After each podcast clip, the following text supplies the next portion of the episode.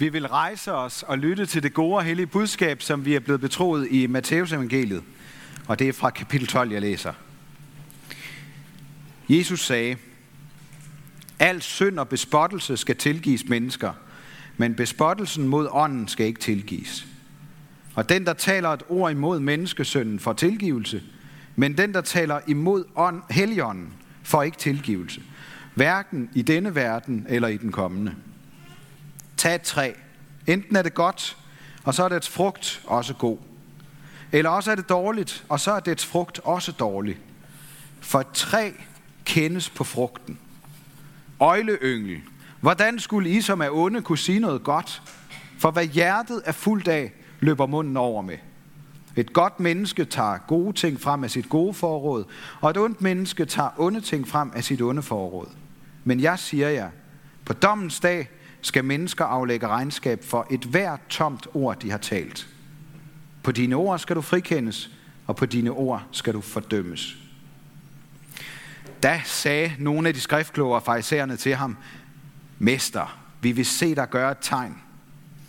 Men han svarede dem, en ond og utro slægt kræver tegn, men den skal ikke få andet tegn end profeten Jonas' tegn. For Jonas, som Jonas var i buen på havdyret i 3 dage og 3 nætter, sådan skal menneskesønnen være i jordens skød i 3 dage og 3 nætter.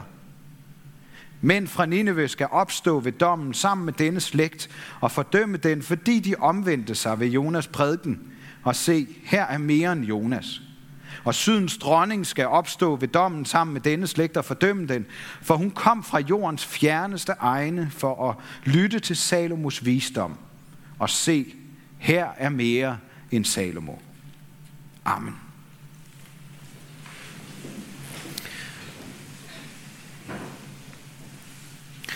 Jesus, vi beder dig om, at vi må høre det, du gerne vil sige til os i dag. Vi beder om, at du vil skabe nyt og nye ord i os, når vi mærker, hvem du er og hvad du vil os. Vi beder dig også for børnene og for lederne, både hos de store og mellemstore og små børn. Vi beder om, at vi alle sammen må høre dine ord og tage dem til os, så vi bærer frugt og bliver til gavn og glæde for andre mennesker. Det beder vi om i dit navn, Jesus. Hjælp os. Amen.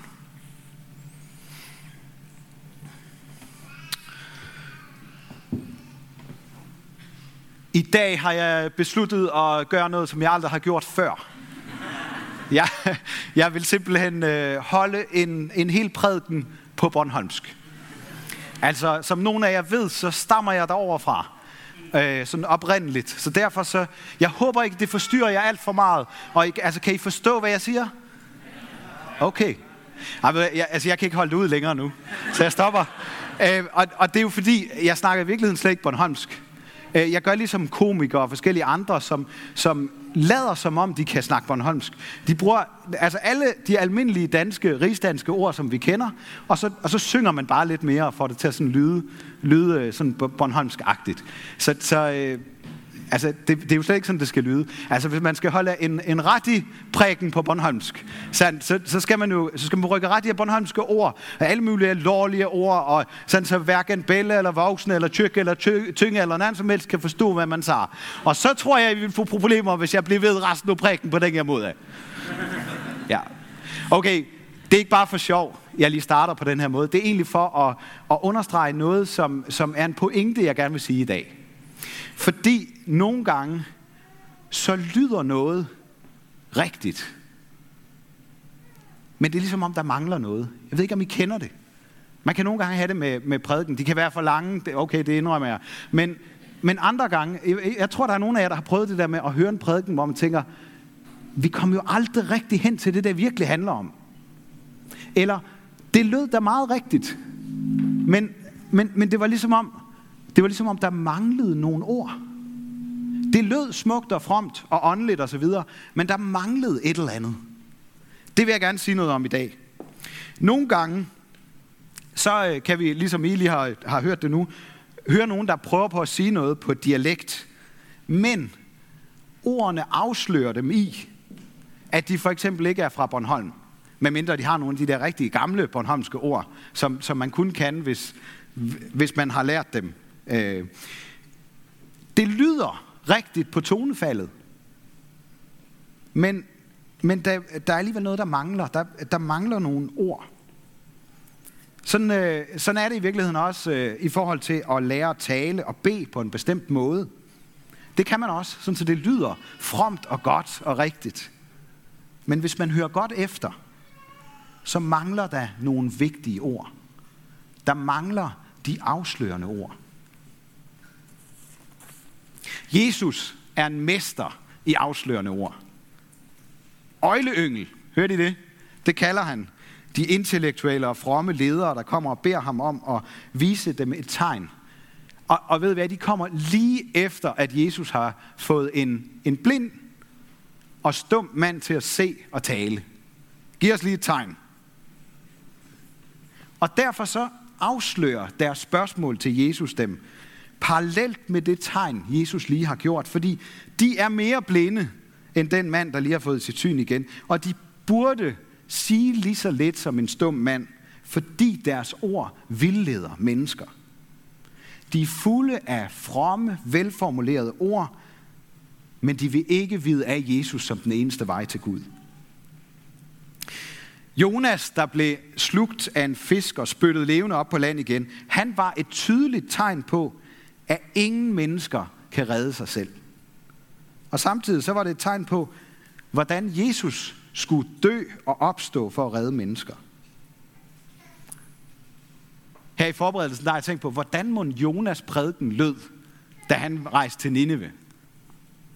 Hvordan lød det? Hvad sagde han der i Nineves gader? Og vi ved det ikke helt. Der står ikke så meget om det i Jonas' bog. Jeg tror, vi har fået sådan et... Altså, vi har fået essensen af det. Det er en ret kort prædiken, den lyder sådan her.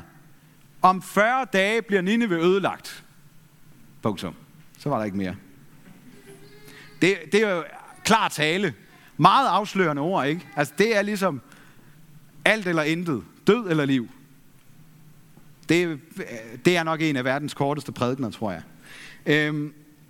Jeg hørte for nylig Uffe Elbæk, I ved ham der, den glade, gråhårede mand fra Alternativet. Han sagde noget lignende for at advare os imod klimakrisen. Det fik han også hug for. Men ikke fordi det skal blive politisk, eller jeg vil snakke om ham, men det store spørgsmål, det er jo, om vi tror på det, der bliver sagt. Og der tror jeg nok, jeg har mere tiltro til Jonas og Jesus, når det handler om det der med at redde verden. Fordi kommer det onde egentlig udefra eller indefra? På det spørgsmål, der er Jesus og resten af Bibelen ret klar og tydelig. Det er inde fra menneskets hjerte, at det onde kommer. For hvad hjertet er fuldt af, løber munden over med. Et godt menneske tager gode ting frem af sit gode forråd, og et ondt menneske tager onde ting frem af sit onde forråd. Men jeg siger jer, på dommens dag skal mennesker aflægge regnskab for et hvert tomt ord, de har talt. På dine ord skal du frikendes, og på dine ord skal du fordømmes. I Nineve, der blev byens befolkning ramt af Jonas' korte prædiken, fordi den afslørede dem i deres ondskab. En ondskab, der var så omfattende, at de blev nødt til at vende sig om fra den og begynde et helt nyt og anderledes liv. Hvordan prædikede Jesus egentlig? Hvordan lød det? Verdens mest kærlige mand nogensinde. Han afslørede løgne og indbildninger og fromme lappeløsninger ved at sige sandheden. Enten er vi med ham, eller også er vi mod ham. Enten er et træ godt og bærer god frugt, eller også er det dårligt og bærer dårlige frugter. Når jeres liv ender, så falder alt det, jeg har bygget op, til jorden.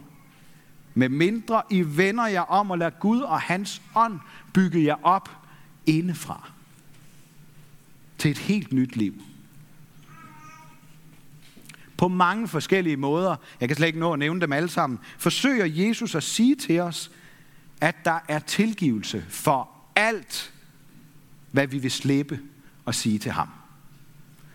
Alt, hvad der kommer frem i lyset, er der tilgivelse for. Der er ingen undtagelser overhovedet. Det eneste, der ikke er tilgivelse for, det er, at vi ikke kommer og beder Jesus om hjælp. At vi kan klare os selv. Vi kan da spotte Gud og hans søn. Vi kan forråde, vi kan fornægte ham, og vi kan glemme ham med vilje. Vi har eksempler på det, masser af eksempler, både i kirkens historie og i Bibelen, på at mennesker har gjort det. Alt det er der tilgivelse for. Vi kan dumme os et utal af gange, og så kan vi få tilgivelse alligevel. Men kommer vi ikke til Gud med det, og beder ham om tilgivelse, så er det at spotte Helligånden. Så er det at være revnende ligeglad med alt det, som han kan, som Guds ånd kan gøre ved os, hvis vi bare vil komme og sige ham sandheden. Og Jesus afslører her i dag et af den ondes mest brugte trick, hvor han hvisker til os, at det ikke nytter noget at bede om tilgivelse, hvis man nu bare kommer til at gøre det igen. At vi ikke har fortjent det. Det er jo også for sent, for skaden er sket. Det er også for pinligt, hvis det skulle komme frem. Og det er jo også bare kun ord, vi siger. Eller også så hvisker han, at det bliver jo aldrig bedre med dig. Men Jesus vil tilgive alt, uden nogen form for undtagelse. Det eneste, vi skal gøre, det er at vende os om mod ham.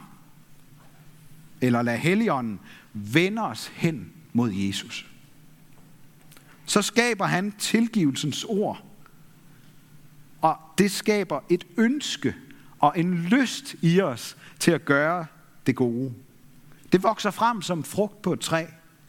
Det er et billede, der bliver brugt flere gange i Bibelen, i hele Bibelen. Alle mulige gode egenskaber og handlinger, som man kan læse om, særligt i Det Nye Testamente, hvor det bliver udfoldet. Og det kunne jeg holde en hel prædiken om, det bliver lige en anden dag, jeg gør det. Men jeg kunne tænke mig at stille endnu et spørgsmål. Hvordan lyder de prædikener, du hører? Handler det mest om, hvad vi skal gøre, for at det skal blive lidt bedre? Handler det om at sige det rigtige, opmuntrende og fromme ord? Måske være politisk korrekt? Er der ord, hvis du tænker efter, som aldrig bliver nævnt? Måske fordi de bliver opfattet som en eller anden gammeldags dialekt, som vi ikke kan bruge til noget længere. Hører du afslørende ord om, at livet kan ende fuldstændig galt for os, hvis vi ikke vender os mod Jesus og beder ham om hjælp? Hører du om synd, omvendelse, kors og forsoning? Sagen er, at prædikener, mine egne og dem, man kan høre her i kirken, inklusiv, uden den form for afslørende og befriende ord, simpelthen ikke har det, der skal til for at gøre os frie. Der er ikke evigt liv i dem. De handler ikke om udødeligt håb, og i sidste ende ikke om fællesskab med Gud eller adskillelsen fra ham. Fordi det er menneskers ord. Der måske lyder som en prædiken i stil med Jonas og Jesus, men de har ikke Guds ords kraft i sig, fordi der ikke bliver kaldt på os. Så vi bliver afhængige af Jesus, og ikke kan lade være med at lade os forandre af Guds ånd. Guds dom og plan om at befri os og udrydde os, eller at udrydde alt det onde i vores verden, bliver så usagt og indforstået, at vi begynder at tænke anderledes om vores situation. Måske er det ikke så slemt. Måske er det slet ikke så slemt, så vi har brug for redning. Vi har måske bare lige brug for en hjælpende hånd. Måske er det nok med morallærer og lidt oplysning. Måske er det med omvendelse fra synd og forsagelsen af det onde, som vi hørte heroppe fra ved dåben, ikke? Måske er det mere bare sådan et dramatisk bagtæppe, for at vi skal forstå Guds kærlighed lidt bedre. Men hvad skal vi egentlig med Guds afslørende ord? Har vi ikke mere brug for at blive opmuntret lidt i stedet for?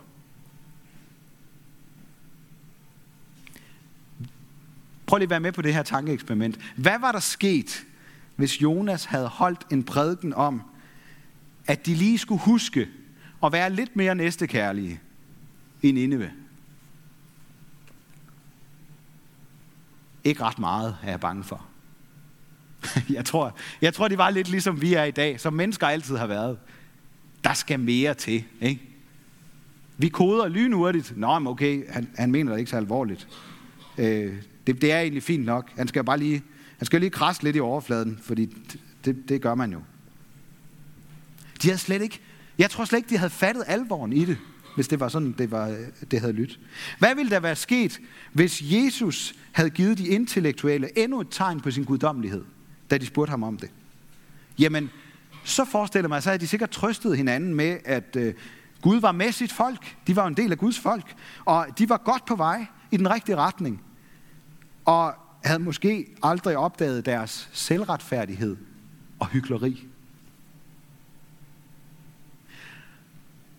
Og hvad ville der ske, hvis jeg derhjemme bildte mine børn ind, at de bare selv skulle prøve at begrænse faren med et par våde håndklæder, hvis der nu var gået sådan rigtig ild i vores hus?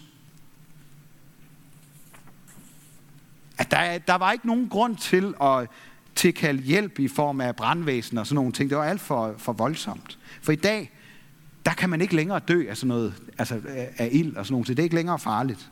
Det var kun i gamle dage, sådan noget skete. Prædikener uden advarende ord er som kærlighed, uden passion og lidenskab. De handler dybest set kun om en menneskeskabt Gud, og ikke om den levende Gud. Hvorfor skulle Jesus bruge så mange ord på at tale om at blive reddet, hvis der ikke var nogen fare for den evige død? Og hvorfor skulle han selv dø, hvis det ikke handlede om liv og død? Fordi Jesus elsker os, så kan han ikke lade være med at vise os en udvej. Han vil advare os, han vil trøste os og give os mod på livet. Og hvis vi lytter efter, så kan vi komme til at høre, hvad han siger til os. Og her til sidst, der vil jeg gerne sige en lille smule om vores bønner til Gud. Det er jo nok forskelligt, hvor meget vi kender til det. For nogle af os, så er vi måske meget bevidst formuleret. For andre, så trænger det sig mest på, når der er store problemer, eller vi bliver sådan rigtig glade. Så kan vi sådan helt løbe over af taknemmelighed. Men fælles for vores bønner er, at de afslører os. De afspejler det, som vi er fyldt af. Og når vi ikke ved, hvad vi skal bede, sådan kan det også være nogle gange, så vil Helligånden lægge ordene i munden på os. Og det vil han også gøre, når vi ikke kan finde ud af, hvad vi skal sige til mennesker, der har det svært, eller til mennesker, som ikke kender Jesus personligt. Han vil så gerne fylde os med noget bedre end vores egne bekymringer og planer om at redde os selv. Når Jesus siger, at vi bliver dømt eller frikendt på vores ord, så kan det også få os til mest give os lyst til bare at holde vores mund. Men evangeliet, det gode budskab til os i dag, det er, at Jesus vil plante sine guddommelige ord i os. Ikke bare i præster, men i os alle sammen. Så vi bliver frikendt. Så vi bliver afsløret og fri fra alt det, der binder os. Han vil gøre det gennem kortere eller længere prædikener eller samtaler og snakke med afslørende ord. Han vil plante sig selv i os, fordi han er Guds ord. Ligesom han var det og blev kaldt der Johannes, dengang han blev født ind i vores verden. Og sammen med ham er vi ligesom Jonas blevet begravet i tilgivelsens hav med alle vores ord og ondskab og spyttet op på land igen til et nyt liv. Vi er blevet genfødt til det evige liv, som Jesus lavede hul ind til påskemorgen. Så her er i den grad mere end Jonas at komme efter. Jeg ved godt, vi har jo en anden historie end Jonas hver især. Og alligevel så minder alle kristnes historie om hinanden, fordi Gud greb ind og redder os ud af døden, så vi ikke skal gå fortabt. Det har vi til fælles. En prædiken er meget mere end fine ord og flotte sætninger. Den kan have alle mulige forskellige længder. Og nu er den, I hører i dag, nået til sin ende. Men hvordan lyder din personlige prædiken? Hvem har du sidst fortalt den til, så Jesus har fået mulighed for at advare og befri endnu et menneske fra den evige død? Vi må rigtig gerne fortælle med hver vores dialekter, vægtlægning og evner, på hver vores forskellige måder. Fordi Guds ånd kan bruge os, lige der hvor vi er, hver gang vi vender om og lader os bruge, ligesom Jonas blev det. Ære være Gud, vores far, der har skabt os i sit billede. Ære være Guds søn, der tog vores straf, så vi kan slippe fri. Ære være Helligånden, ham der gør Guds kærlighed levende for os.